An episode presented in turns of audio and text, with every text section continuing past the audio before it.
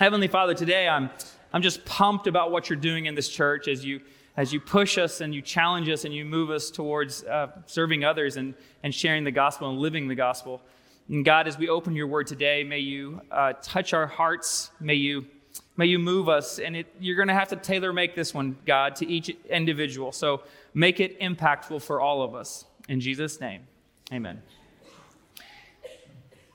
If you were here last week, you know that we started a sermon series on the book of Song of Solomon, probably the least uh, preached book in the Bible. It's kind of funny. Word must be getting out because we've had three conference officials here today. Tim and Orlando are here. Steve Jenks was in first service.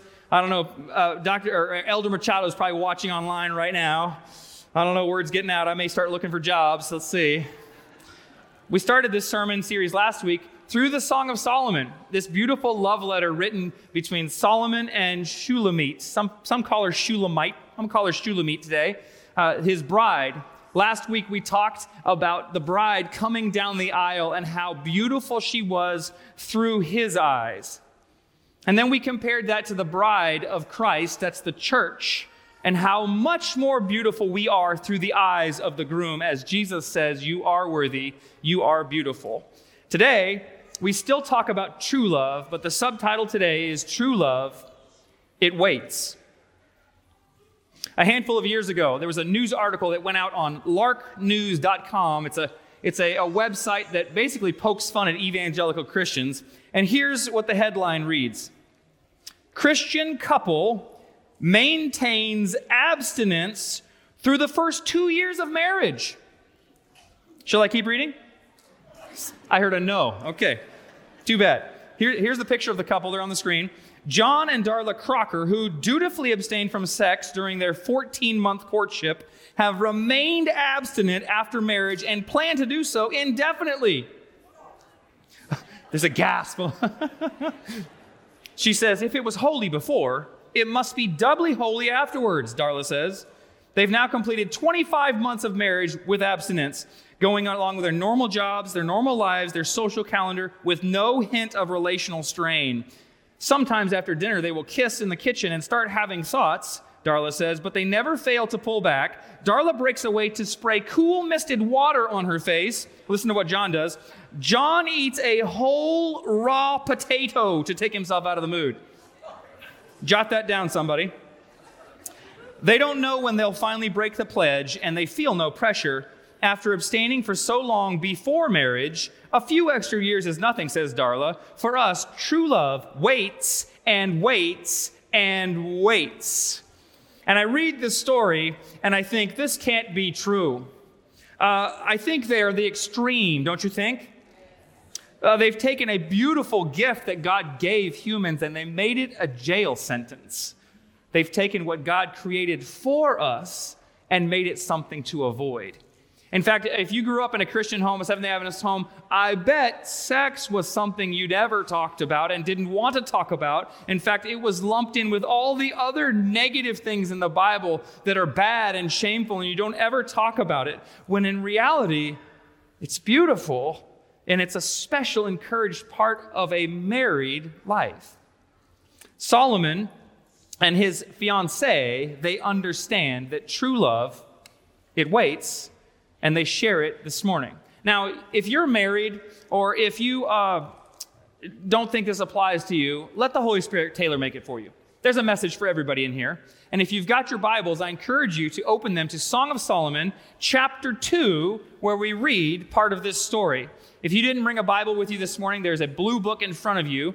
Um, it's the Pew Bible, and you can follow along on page 479. You should read the same words that I'm reading. Song of Solomon, chapter 2. Now, as you're turning there, remember that this is a, a love story, it's a song, it's poetry. Solomon is writing back and forth with his to be bride, and they, they talk about how wonderful each other are. In fact, in this book, there's friends that underscore how beautiful she is. And in Song of Solomon, chapter 2, we get an interesting scene. Let me set the scene for you. Solomon and his fiancee, they're there they're snuggling on the couch. They are very, very close. Um, they're eating some snacks. As I was reading this, uh, this last week, it reminded me of, of a made up scene in my mind, but you'll resonate with it. It's like the first week of college at Southern Adventist University. You walk into the cafeteria, and there's a boyfriend and a girlfriend. They're over in the corner and a table by themselves. They're sitting on the same side of the table, which is awkward already. They only have one plate of food, and they're feeding each other and laughing and giggling as they do. Isn't that gross? That's what this reminds me of. Definitely. Here's what it says in Song of Solomon, chapter 2, starting in verse 3. So Shulamite, she begins. She says this Like an apple tree among the trees of the forest is my beloved among the young men. I delight to sit in his shade, and his fruit is sweet to my taste. Let him lead me to the banquet hall, and let his banner over me be love. Strengthen me with raisins, refresh me with, with apples. I am faint with love. Ah. She says, verse 6 His left arm is under my head, and his right arm embraces me. Daughters of Jerusalem, I charge you by the gazelles and by the does of the field, do not arouse or awaken love until it so desires. I don't know what they're doing. I don't know if they're on a couch. I don't know if they're on a park bench. I don't know if there's some hanky panky going on. It's kind of an awkward situation. We know something's kind of happening here.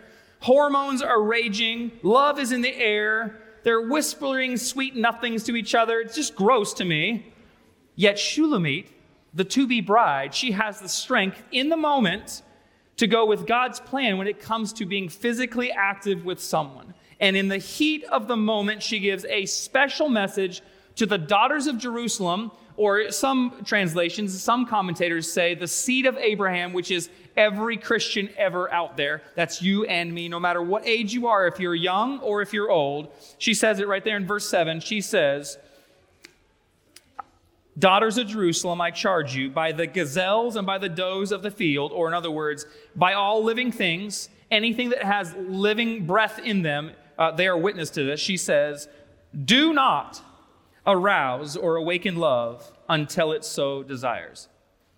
Shulamite emphatically says, Do not. She doesn't mess around and say, Well, if you don't mind. She doesn't say, Well, I hope that you will. She says, Do not. It's emphatic. It's, it's, it's not a choice. She's saying, I know something you don't know. Don't do it because I know the heartache that happens if you do it. She's shouting a warning. Last October, I got to go on a cruise with some good friends of mine, and it was a lot of fun. We went with some church families, and it was just a blast. And one of those families was the Meitinger family, one of our most well loved families in the church Carl and Fiorella, Maddox and Marshall. And when we got to St. Thomas, uh, part of the crew went on a, a, snorkeling expedition, which was way too pricey for my family. And so we said, hey, Meitingers, why don't you hang out with us and we'll do something that's a little less, less costly. So we get off the boat and we walk over to the Jeep rental place and we rent some Jeeps. That'll be fun. 100 bucks for the whole family for the whole day. We get there and they, they sign us, we sign our lives away and we get these Jeeps. Here's a picture of them. This is the, uh, the, the, Smith Jeep is the black one. The, the Meitinger Jeep is the white one. And we get in these Jeeps. Here's another picture of my boys in the back. They're all strapped. Look at, look at their excitement. They're ready to go. They have no idea what's going to happen. We get in, and, and the guy at, that rents these Jeeps to us, he says, Now, I want you to know this is a British island, and we drive on the wrong side of the road. And I think, I've driven for 20 plus years. All you got to remember is drive on the wrong side of the road and you're good to go. So we load up in these Jeeps and we head out and we drive all over the island up to the highest peaks, the lookouts. We see the airport, we see the boats in the harbor. We drive up over the top of the mountain and down the other side, down to the beach that's down there, beautiful beach. In fact, I got a picture of us. Uh, oh, oh, there's the Meitingers. Yep. And there we are at the beach having a good time. After we're done with the beach, which it's funny that we live 45 minutes from the beach, but we get on a ship to go thousands of miles away to go to a beach, whatever. We load up in the Jeeps. Drive back up over the mountains. We come back down into the town. We come to a stoplight in the city where we have to turn left. And I put my blinker on. I'm the front car right there with the traffic light. Meitingers are right behind, and we're waiting and we're waiting. The light turns green, and I turn left into the right side of the road, the wrong side, and Fiorella is right behind me. So we drive, and, and within a matter of moments, there's many cars coming head on to us, and they're all doing the same thing. They're all saying, Stop, stop, stop, that way. You're on the wrong. Do not come this way. Go that way. Do not come. Stop, stop, stop, stop, stop. We find a gap in the median and we shoot across to the other side where we finally make it back to the boat safely. But the warning of the oncoming traffic reminds me so much of what Shulamit says, as she says, Do not arouse and awaken love until it so, so desires. Do not, she says. She's not toying around with the idea. She says, Don't do it. It's almost like she says that it's a slippery slope once you get started, that you can't stop when you're on it. It's interesting that she uses the word love. She says, Do not awaken or arouse love. Now, the King James Version gets it wrong here because it's translated as my love.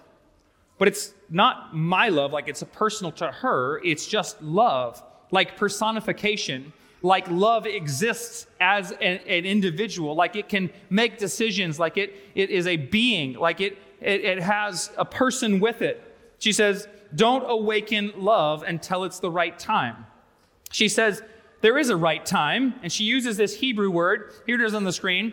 Uh, now, Hebrew was not my finest class, so uh, there's probably some Hebrew scholars that can say this better than me. In fact, I'm not even going to say it. There's the Hebrew word. You can Google it as well, just like I did. And she says, This is the right time when love has, should happen. When love desires, when love delights. I like these last two the best when love is full or when love is complete. Love takes time. It doesn't become full or complete overnight. It's patient. It waits for commitment, a, a, lifetime agreement, a protective promise that says, in sickness and health, till death do us part. Love isn't fast food, it's a slow cooker. Love takes time to develop and unfold. It, it's like somebody that goes to Target that likes puzzles. You don't go to Target and buy a thousand piece puzzle, get it home, cut open the box, spill all the puzzle pieces out on the table, find the corner pieces, build the border around the outside, and say, I'm done. It's complete. It takes hours of finding the right piece that makes sense to fit here. And, and, and after a while of committedness, you have a complete picture of what it should look like when it's complete and full. No, nobody goes out to mow the grass and they fill up their lawnmower and they pull and they pull and they pull and finally they get it started. They don't go out and mow the front swath of grass by the road and then say, I'm done. It takes time and effort and commitment to make it happen until it's complete. Love takes time, it takes effort, it takes commitment because it's for a lifetime. And if I may speak to the teenagers in this room for a moment, although I think it applies to each and every one of us, the right time is not when your hormones say it's time. The right time is not because you think he's just so cute or she's so hot. The right time is not because you can get away with it and not get caught. The right time is not because others have done it and they didn't have any problems with it. The right time is when God has developed and grown and cultivated and matured love into its most committed form. And then it's ready. I'll never forget the morning that I was at ministers' meeting at Cohutta Springs uh, youth camp there in, in Georgia, Georgia Cumberland Conference, and, and it was a cold February or January morning. My phone rang, and I was in the room. I, my, uh, my buddy Josh Woods was the roommate that time, and uh, I stepped out onto the balcony that overlooks the lake there and answered the phone call. And I said, it was, it was one of my youth from my youth group. I said, Hey, man, what's up? And he said, Pastor Matt, I, I don't know how to say this, but I'm going to be a dad. He's 18 years old. I knew him. He's a good kid. I was involved in church, connected. He'd help me with whatever. I knew his girlfriend too. They'd been together a little while. She was 15 years old. And as we talked on the phone, there wasn't a lot to say other than me praying for him because I knew that the next steps of his life were going to be the hardest ones that anybody can really ever face because he's a kid trying to raise a kid. He's a kid trying to be a father and a, and a would be husband. He's, he's, a, he's a leader in his home that's trying to get a job, but he doesn't even have a GED. And as I think about their situation, I think, why didn't you wait? Love wasn't complete yet. Love is patient, it takes time. You know, Shulamite, as she writes this, uh, this, this part of the Song of Solomon, it's not the only place where she says, let love develop and grow and don't arouse and awaken it. In fact, she says it three different times. This one in chapter 2, she says it in chapter 3, verse 5, as she's getting ready for the wedding day. She says, Don't, don't arouse or awaken it. She says it in chapter 8, verse 4, too, when she's talking to her bridesmaids. She's married now, yet she points back to her bridesmaids and she says, Let me just remind you don't arouse or awaken love until it's complete, until it's completely ready. And I find it interesting that as we read Song of Solomon in chapter 2, it's the girl that is the one that stands up and says, Not yet. It's not the man, but it's the woman that guards herself and protects herself and doesn't put herself in situations where she will be aroused. Now, that's not to say that the man doesn't have a role in this. In fact, here's how I picture them together. The description is right there in verse 6 on what the man is doing. And um, I may take some poetic license here, but this is how I imagine it. Verse 6 describes him His left arm is under my head, his right arm embraces me. Uh, he is holding her, he's hugging her. His hands are maybe around shoulders. They're not anywhere else they shouldn't be. And I imagine him staring her in the eyes and saying, I want nothing more than to be as close as I can be with you. I want it so bad.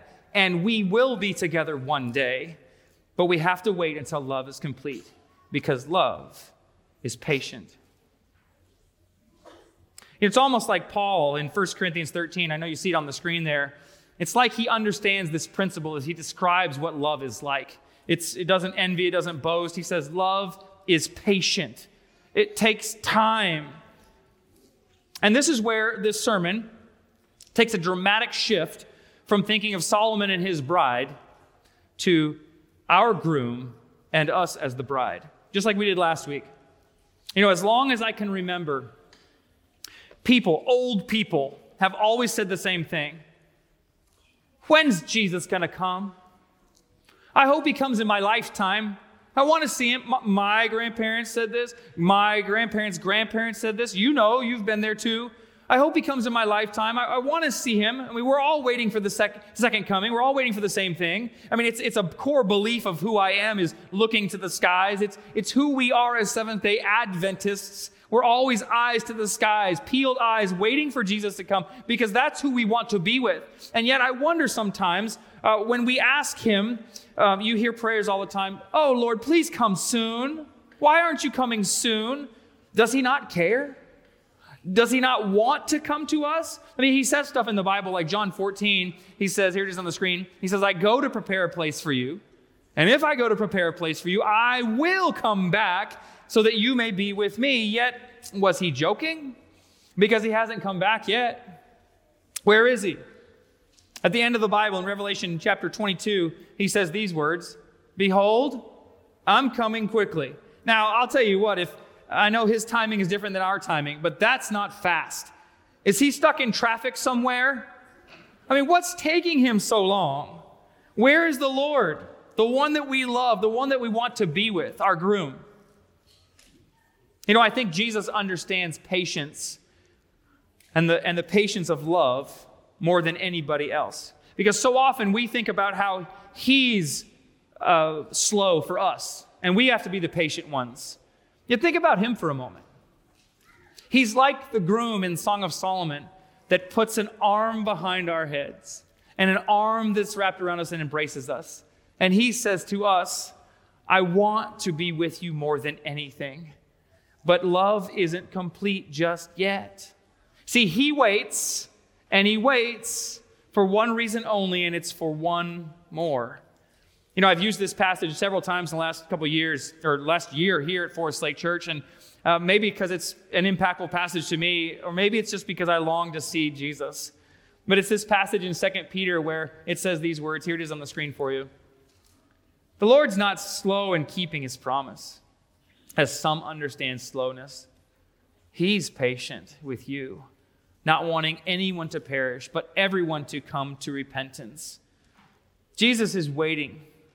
He's waiting for even the last one so that his bride, the people that love him, will be complete. And it's like he puts his arms around us in that embrace of love. And he says, I want to be with you more than anything. And in Revelation 14, he says these words here it is this waiting calls for the patience and endurance of the saints. That's you and me. He is coming. I believe it. He wants to be with us, but he's waiting for just one more. And one day soon, our patient endurance will pay off because the marriage ceremony is coming between the groom and the bride. And on that marriage day, you and I will be with Jesus forever. Let me pray for you this morning. Heavenly Father, as we see the love of two people in Song of Songs, we see your love for us too, as you patiently wait for just one more. God, give us the patience to wait too. God, we love you, and we can't wait to see you. In Jesus' name, amen.